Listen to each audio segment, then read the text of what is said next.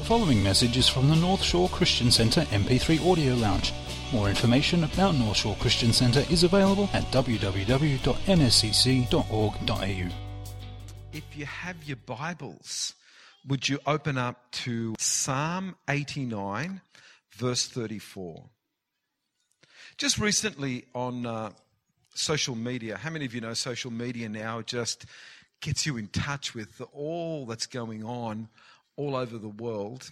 And um, one of the things that came up on social media was a comment made by Stephen Fry. Stephen Fry is uh, uh, a British actor and commentator and runs his own program on, uh, on television. And so he certainly is given a voice. And, uh, but Stephen Fry is also an atheist. And so he was being interviewed by a commentator. And the commentator says to Stephen Fry, just suppose, just suppose it's all true. Just suppose that God does exist. It's all true. And you walk up to the pearly gates and are confronted by God. What would you say to him? And so this is what has got all the social commentators going at a million miles an hour because this is how Steve Fry replies to this question. He says, uh, I'd say, bone cancer in children? What's that about? How dare you? How dare you create a world in which there is such misery? That is not our fault. That's not right. It's utterly, utterly evil. Why should I respect a capricious, mean minded, stupid God who creates a world that is so full of injustice and pain? That's what I would say. Anyway, it got the commentator just about falling over his seat, he, falling out of his seat. He wasn't expecting that reply, and it got social media going at a million miles an hour. And it got me thinking. It got me thinking about people's God concepts. Because Stephen Fry has a God concept. His God concept has pushed him over the edge to sort of say, if that is what God is like, I don't want to believe in him, and I just become an atheist. But my question for you is this is where are you getting your God concepts? Are you getting them from the media? Are you getting them from philosophy? Where are you getting your God? Who's, who is shaping your God concept? Is it your own hurt? Are hurt people shaping your God concepts? Because I want to say to you today that there's only one place where you can get your God concepts, and that is from an accurate reading of God's Word. He's revealed Himself through His Word, and He's revealed Himself through Jesus Christ. And if you do not have an accurate reading of God's Word and an accurate understanding of the Lord Jesus Christ, you will never reach an accurate God concept. Your God concept will be like Stephen Fry's, not exactly precise. And, uh, and so his, his inaccuracies are about the fact that God did not create a world with misery. And you say, well, well, if God created the world, why do we have misery? God created the world perfect. What's clear in the Bible is that God created a perfect world with no cancer, with no pain, with no suffering. But he also created a world that has free will. And with free will comes the choice of either doing good and doing bad. And so, what we find is right at the beginning, man decided that they do their own thing, decided to rebel against God, decided to sin. And so, evil came into the world through man's choices, not through God's choices.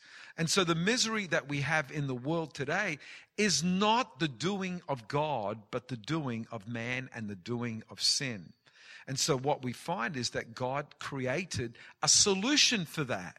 And as we pursue the solution of that, we better understand God. And so tonight, today, what I want to do is help to shape your God concept.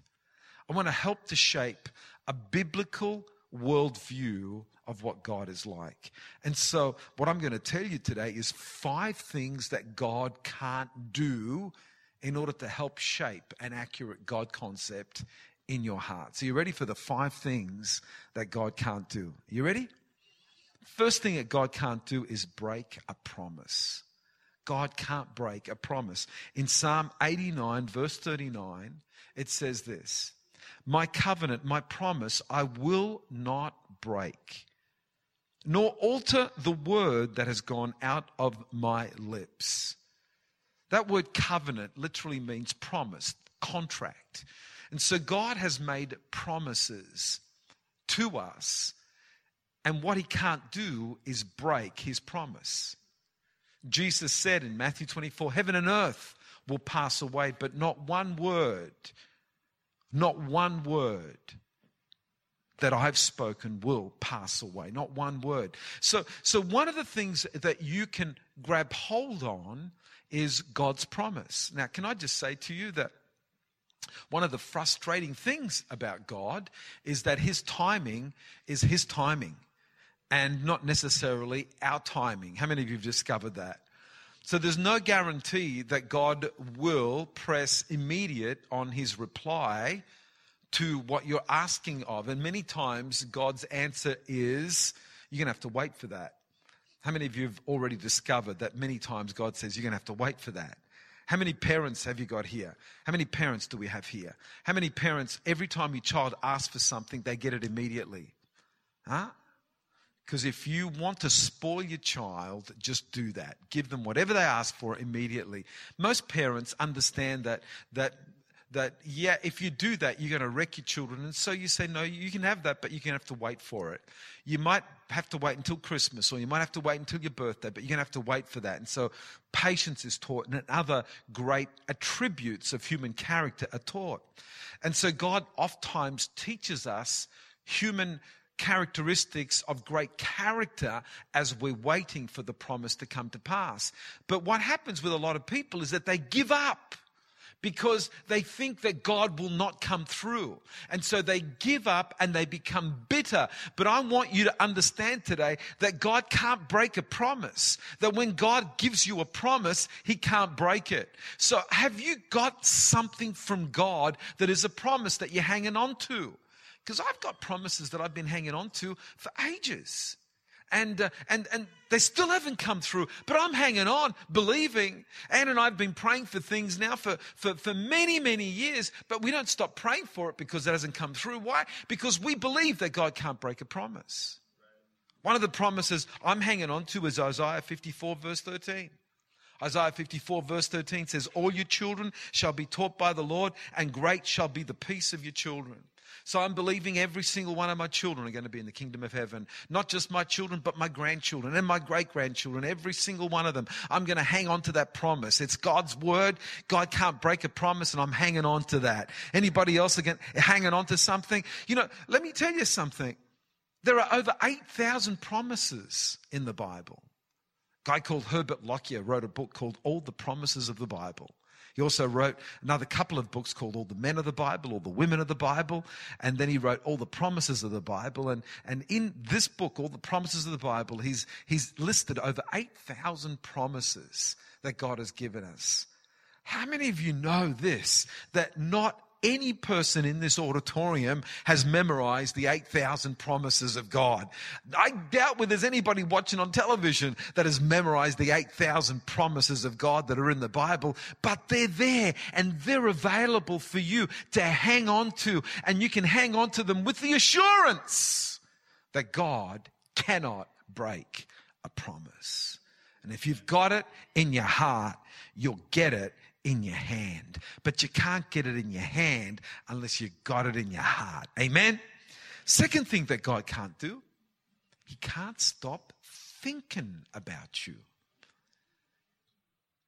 Isaiah 49, verses 15 to 16 says this Can a woman forget her nursing child? And guess what? This week, two of the women in our church have now got nursing children. Ah, how many of you? How many of you know Imelda? Uh, Stratford had a little baby girl called Sylvia. And Jess Castle had a little baby girl called River Ann. And so River was born yesterday and Sylvia was born on Friday. So we got two little girls in our church this week. Isn't that good? I think if you're going to applaud those ladies, now's a good time to applaud them. And so the word of God says, can a, a, woman forget her nursing child and not have compassion on the son of a womb? Surely they may forget, yet I will never forget you. I will never forget you. And then the next verse says, see, I have inscribed you on the palms of my hands. Wow. It's interesting. What's interesting? It's interesting doing a word study on inscribed. I'm going to say something really controversial here, and some of you are going to hate me for saying it. But the best English interpretation for inscribed is the word tattooed. Right now, some of you are saying, What? Are you saying that God's got tattoos? No, I'm not saying physically he has. I'm saying metaphysically, metaphorically. He's, he's explained to us that he's tattooed our name on the palm of his hand. How incredible is that? How many of you know that when someone does that, they tattoo someone, you know, if I was going to get a tattoo, I'd get mum right on my arm there. Wouldn't that be awesome? But I'm not going to get mum. Makes me, it'd make me look really tough, wouldn't it? Mum. It's not going to happen, folks. Let me tell you right now, it's not going to happen. Uh, so, uh, but but God God has inscribed your name on the palm of His hand, so that you would know that He would never forget you, and that He's constantly thinking about you. Can I be honest? I love Anne, but I'm I'm not thinking of her all the time. I know that for some of you that's a shock. I love, I love my kids. Steve's on the sound right there, but I'm not thinking of Steve all the time. I'm not thinking of Christelle or Daniel all the I think about them a lot. But the Bible says that God never stops thinking about me. Ever. And then the psalmist in Psalm 139, verse 17, says, If I were to try to count how many thoughts God's got for me right now, they would outnumber the sand of the sea. How many of you have ever gone to the beach and tried to number the grains of sand? You know, have you ever done that? I challenge you to try to do that because you will grow old before you're able to fulfill that goal, that's for sure. And the Bible says that that's the number of thoughts that God has got for me. When you were sleeping last night, God was thinking about you. When you woke up this morning, God was thinking about you. And one of the things that God can't do is stop thinking about you. And you say, well, what's he thinking about? This is what he's thinking about. How can I bless my child? How can I, how can I lead them and guide them to the best way? What can I do to help them accomplish the God destiny for their life? How can I anoint them? How can I direct them? How can I fill them with wisdom? How can I fill them with knowledge? How can I fill them with love? God's thoughts for you are good thoughts. They're wholesome thoughts. They're thoughts that will build you up, not tear you down. How incredible is that? That we can't even start to number the number of thoughts that God has got for us that are positive and amazing. And yet, so often, we're running away from God rather than running to God. What's that all about? I remember when I was a little kid, I used to love Donald Duck cartoons. How many of you like Donald Duck cartoons? You like Donald Duck cartoons? I try to do the Donald Duck impersonation. Hello, W. As my attempt at Donald Duck. Esther like that, right at the back there. So, uh, so little kids get my Donald Duck impersonation. But I, I remember this cartoon where Donald Duck is running away from this important looking man And so the whole cartoon is about running away because in his mind, Donald thinks that this guy has got a fine for him, has got a penalty notice for something that he's done wrong. And so he spends his, he spends the whole cartoon running away. And, and the whole cartoon is funny because of the places he hides at. But then finally, this important man corners Donald Duck and hands him the papers that he's running away from. And rather than being a penalty, he finds out it's an inheritance. Ah. And so we are just so similar to Donald. We're running away from God thinking that God has got this penalty to give us when in actual fact, He's got blessings to pour in our lives. Come on, it's, it's time to stop running away from God and start running to His arms because He's always thinking about you, how He can bless you, how He can prosper you, how He can take you to the next level of abundance in your life. God is a good God and He's thinking good thoughts about you. Got to get it right. Get the right God concept. Second, third, third thing that God can't do. What was the first thing that God can't do? Make a promise. What's the second thing God can't do? Stop thinking about you. Here's the third thing that God can't do. He can't remember your past sins. You can, but he can't. Isaiah 43 25 says, I am he who blots out your transgressions for my sake, and I will not remember your sins. You think about that. I need for you to stop and contemplate this. Because whatever you've done in the past, for which you have asked God to forgive you, so forgiveness is the key thing. You've got to ask God to forgive you because once He's forgiven you, He's blotted it out. He's removed your sins from you as far as the east is from the west, is what it says in Psalm 103. In Micah chapter 7, it talks about God putting your sins into the depths of the sea. And I love what someone once said that when he puts them into the depths of the sea, he also puts a sign above saying, No fishing allowed.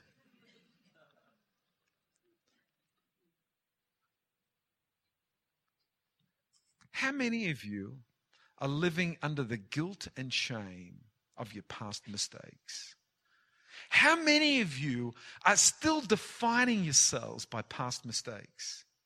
We've got people in our church that have been to jail. Maybe some of you are still here um, in this service that you've been to jail. If you've asked God to forgive you, He can't even remember why you went to jail.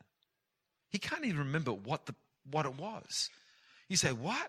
When you ask Him, He can say, I can distinctly remember forgetting that. And so you've got to understand that God does not see you through your mistakes. God does not define you by your past. God does not see what you were. He sees what you can be. And so what happens with us too often is that we put a filter between us and the mirror and the filter is our past mistakes and our past inabilities. When God sees you, He puts a filter between you and Him, and the filter is Jesus. And when He looks at you, He sees not at what you used to be, but what you can be. And He's thinking, how can I help you come into this? How can I help you come into this? So many of you are living life by every single negative word that's been spoken over your life. Some of you are still being haunted by the words that were spoken to you as a child growing up. You're such an idiot. You're so stupid. You can never do anything. You're going to be a failure. You are just useless. You are hopeless. I want to say to you in the name of Jesus, bring those words to naught because God has wiped those words out and the words that he speaks over your life are life and truth. God's words for you are hopefulness, not hopelessness. Too many people are carrying guilt and shame from their past. And all that that is, is a weight and a burden that keeps you bowed down, bowed down, bowed down. It's time to let it go. It's time to see yourself as God sees you forgiven, washed, set free, a new person a new life. I love that's what Jesus came to do. He came to separate you from your past and give you a new life. He says, I've come to give you life and life more abundantly. He's the source of all life. He's the source of new life. He's the source of abundant life. He is the source of eternal life. Jesus is the life source for your life. Come on. How many of you think that's a great word to get into your spirit? it's prophetic for some of you to hear that word because you're living a life of death that's based in your past failures, in past sin, in past disappointment. Your past is under the blood. You say, What's, what does that mean? Well, let me tell you what that means. It means this that when Jesus died upon the cross, he shed his blood to wash you and cleanse you and separate you as far as possible from all of your sins and all of your mistakes. And so when we say your past is under the blood, we're saying it's under the most powerful force in the universe, the blood of Jesus Christ that was shed upon the cross to separate you from your sins. And now you are declared to be holy and righteous and sin free, not through my word, but through his word that can never lie. You have to live in that consciousness because that is the God concept that God wants you to grab hold of. He can't break a promise. Can't stop thinking about you. He can't remember your past sins. Number four, he can't stop loving you. He can't stop loving you. He can't stop loving you. Jeremiah 31 verse 3 says, Yes, I have loved you with an everlasting love. That word everlasting means eternal. It means from vanishing point to vanishing point. Matter of fact, when you read the Hebrew translation of everlasting, it uses vanishing point as, as, as a translation. That vanishing point is when you try to focus, you can't see the end of it. It just keeps moving on and on and on and on. And it's vanishing point in every direction. So if you go east, it's vanishing point. If you go west, it's vanishing point. If you go up, it's vanishing point. Down, it's vanishing point. It's like, it's like it's so big that you can never reach the end of it. God says, that's the measure of my love. So here's the question. So if the measure of God's love is everlasting, can God increase his love for you? How many of you know what the answer to that question is? You can't increase everlasting. You can't add to eternal. It's, it's the biggest number that there is. But how many people are working hard to try to get God to love them more? How many, of you, how many people think that the more they do, the more God will love them? How many people think that, that the more work you do, the more God will love you. It's a fallacy. It's a wrong concept. God already loves you with everlasting love. And it's got nothing to do with what you do. It's got everything to do with who you are. You're his child. So because you're his child, he loves you with an everlasting love. It's got nothing to do with what the child does. You know, Pastor Drew just had Little River yesterday, and he's already in love with her. But you know, the point is this that little River can't do anything for Drew. She can't make him a cup of tea, she can't make him a sandwich. Little River is just sitting there and she'll cry and she won't even smile yet. But he already loves her. What's all that about? It's because she's his daughter. But he's only met her. Yeah, but it's his daughter. So he loves her. It's like she doesn't have to do anything. She's, he loves her because of the relationship. Can you get that? That's just a tiny little illustration of who you are to God. Because you're His child, He loves you. It's not about what you do, it's about who you are. And so you've got to rest in that, enjoy that, live in that, and just not feel condemned all the time that you're not doing enough, that you're not, you know, good enough, that you're not hard, working hard enough, and all that enough, enough, enough to try to merit God's love. It's there for you. He can't stop loving you.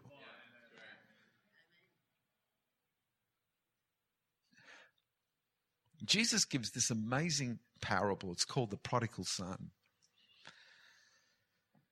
And it's an amazing parable because it sort of humanizes the love of the Father. And the parable is about a son who walks out on dad and he chooses to do his own thing. And so, what you've got in this parable is the power of free will. And so, in this parable, and you know it very well, the parable of the prodigal son, it's found in Luke 15. The son chooses to walk out on father, chooses to squander all the good things that father has given him on loose living, and ends up in a mess. But the parable is also about the love of the father. Because even though the son makes shocking choices, bad choices, choices that are offensive, the Father never stops loving. That's the power of this parable. It's like you might be away from home, you might be doing the messy things, but Father never stops loving. And so when the day comes, the son makes up his mind, man, I've just blown this big time. What idiot I am. How stupid am I? Man, even the servants in my father's house are doing better than I am. What is going on? I tell you what I'll do. I'll, I'll go back and and just beg my way in and just say look i'm not even worthy to be a son I, am just happy to be a servant just if just just to be in the house i'm happy still did not have the god concept that was right and what a shock that he had that as soon as he came within sight of Father, we see Father running, running. What an incredible thing to see Father God running. Not with a big stick. You evil son, I'm gonna whip you. I'm gonna smack the stuffing out of you. No, no, it's running to do what? To kiss him, to fall on his neck, and kiss him. But the son had done all sorts of bad things. Didn't stop the father loving. The son walked out of the house. That's his choice. But it didn't stop the father loving. And when he came home, repented. It was like, hey, let me separate your sins as far as the east is from the west. Let's, let's give you full forgiveness total but i'm not worthy. Surely i've got to do things to merit love. No you've you're my son. I love you. I love you. Here's the robe. Here's the ring. Here's the fatted calf. Here's the sandals. Here's the inheritance. But but but i squandered it. Well i can't even remember you doing that? Haven't we forgiven? Haven't we talked about that? Let's not look back. Let's look forward. Let's put on a party. Let's dance. Let's rejoice that my son that was lost is now found and that's my joy. That's the Father's love. And that's the God concept that you need to get into your spirit that God does not stop loving you. Number five. Here it is, and I'm nearly finished. He will never abandon us. He can't break a promise. He can't stop thinking about you. He can't remember your past sins. He can't stop loving you, and He will never abandon you. Hebrews 13, verse 5. Hebrews 13, verse 5, very powerful. It's got this little phrase at the end of it in the King James or the New King James. It says, God will never leave us nor forsake us. You know what? Just that, that would be enough. Just to have it written, God will never leave us nor forsake us. But I loved how the Amplified puts it because the Amplified is a translation that tries to get into the deeper meaning of the word in the original language of what it means, I will never leave you or forsake you. And so this is what it says in the Amplified. And I love this translation. It says, For he, God himself said, I will not in any way fail you, nor give you up, nor leave you without support. I will not. I will not. I will not in any degree leave you helpless, nor forsake you, nor let you down, nor relax my hold on you. Absolutely not! Exclamation mark. Hello? Does that give you the meaning of the text? I will not leave you nor forsake you. It's like, man, this is underlined, exclamation mark. I want to read it again. For he, God himself said, I will not in any way fail you, nor give you up, nor leave you without support. I will not, I will not, I will not in any way, in any degree leave you helpless, nor forsake you, nor let you down, nor relax my hold on you. Assuredly not! Exclamation mark. Come on, get hold of this. People may abandon you, friends may abandon you, your kids may abandon you, your parents might abandon you. Your spouse might abandon you. Some of you have gone through abandonment from a spouse. Some of you are divorced here and you felt what it's like to have someone break the covenant of marriage when they said, until death do us part, but they made a decision. No, I'm not waiting until death. I'm waiting until now and I'm out of here. I don't want uh, this old deal. I want a new deal. And you've been abandoned. But you know what? God will never do that to you. He will never abandon you. He will never walk out on you. You might walk out on God, but He won't walk out on you. You might abandon him, but he won't abandon you. Why is that? Because he is forever faithful. He is forever faithful. That's his character. Faithfulness. Faithfulness. See, in so many relationships, it is so conditional on, I'll only be with you if it is good for me. God's attitude, I'm going to be with you because that's who I am and you're my child and I'll never let you go. I'll never let you go. I'll never let you go. I'll never let you go. I want to tell you something that so many people go through life feeling abandoned from God. But that's not the case. He hasn't abandoned you. So many people cry themselves to sleep at night because they feel that they're totally alone. But I want to say to you, you're not alone. God is there. God is there. You know, so many of you have got footprints in the sand, that beautiful little poem at home. And uh, it's, it's, it's all about the times when you felt most alone. And you look back and you only saw one set of footprints. And the poem is, yeah, there was only one set of footprints because that was the time I was carrying you. And, uh, and the fact is that that's the heart of God. He will never abandon you. And even when you feel alone, He's carrying you. He's there because that's the heart of God. See, the, what I'm sharing with you are accurate God concepts. The opposite are wrong God concepts that do not come from the Word of God. What I'm sharing with you are accurate God concepts that do come from the Word of God. And so what you need to do today is align your thinking to these God concepts so that you get an accurate concept of God. One of the things that Jesus tried to do when he came to this planet was to give people an accurate God concept because the scribes and Pharisees, their God concept was totally wrong. And he's God manifest in the flesh. He's Jesus coming to this planet as God manifest in the flesh, demonstrating the true heart of God. And they crucified him because it was so different to their God concept. Jesus did not comply to their God concept. If he did, they wouldn't be crucifying him. He was so opposite to their God concept, but they were wrong. He was manifesting God because he was God in the flesh. And so the way that Jesus treated people is the way God treats people.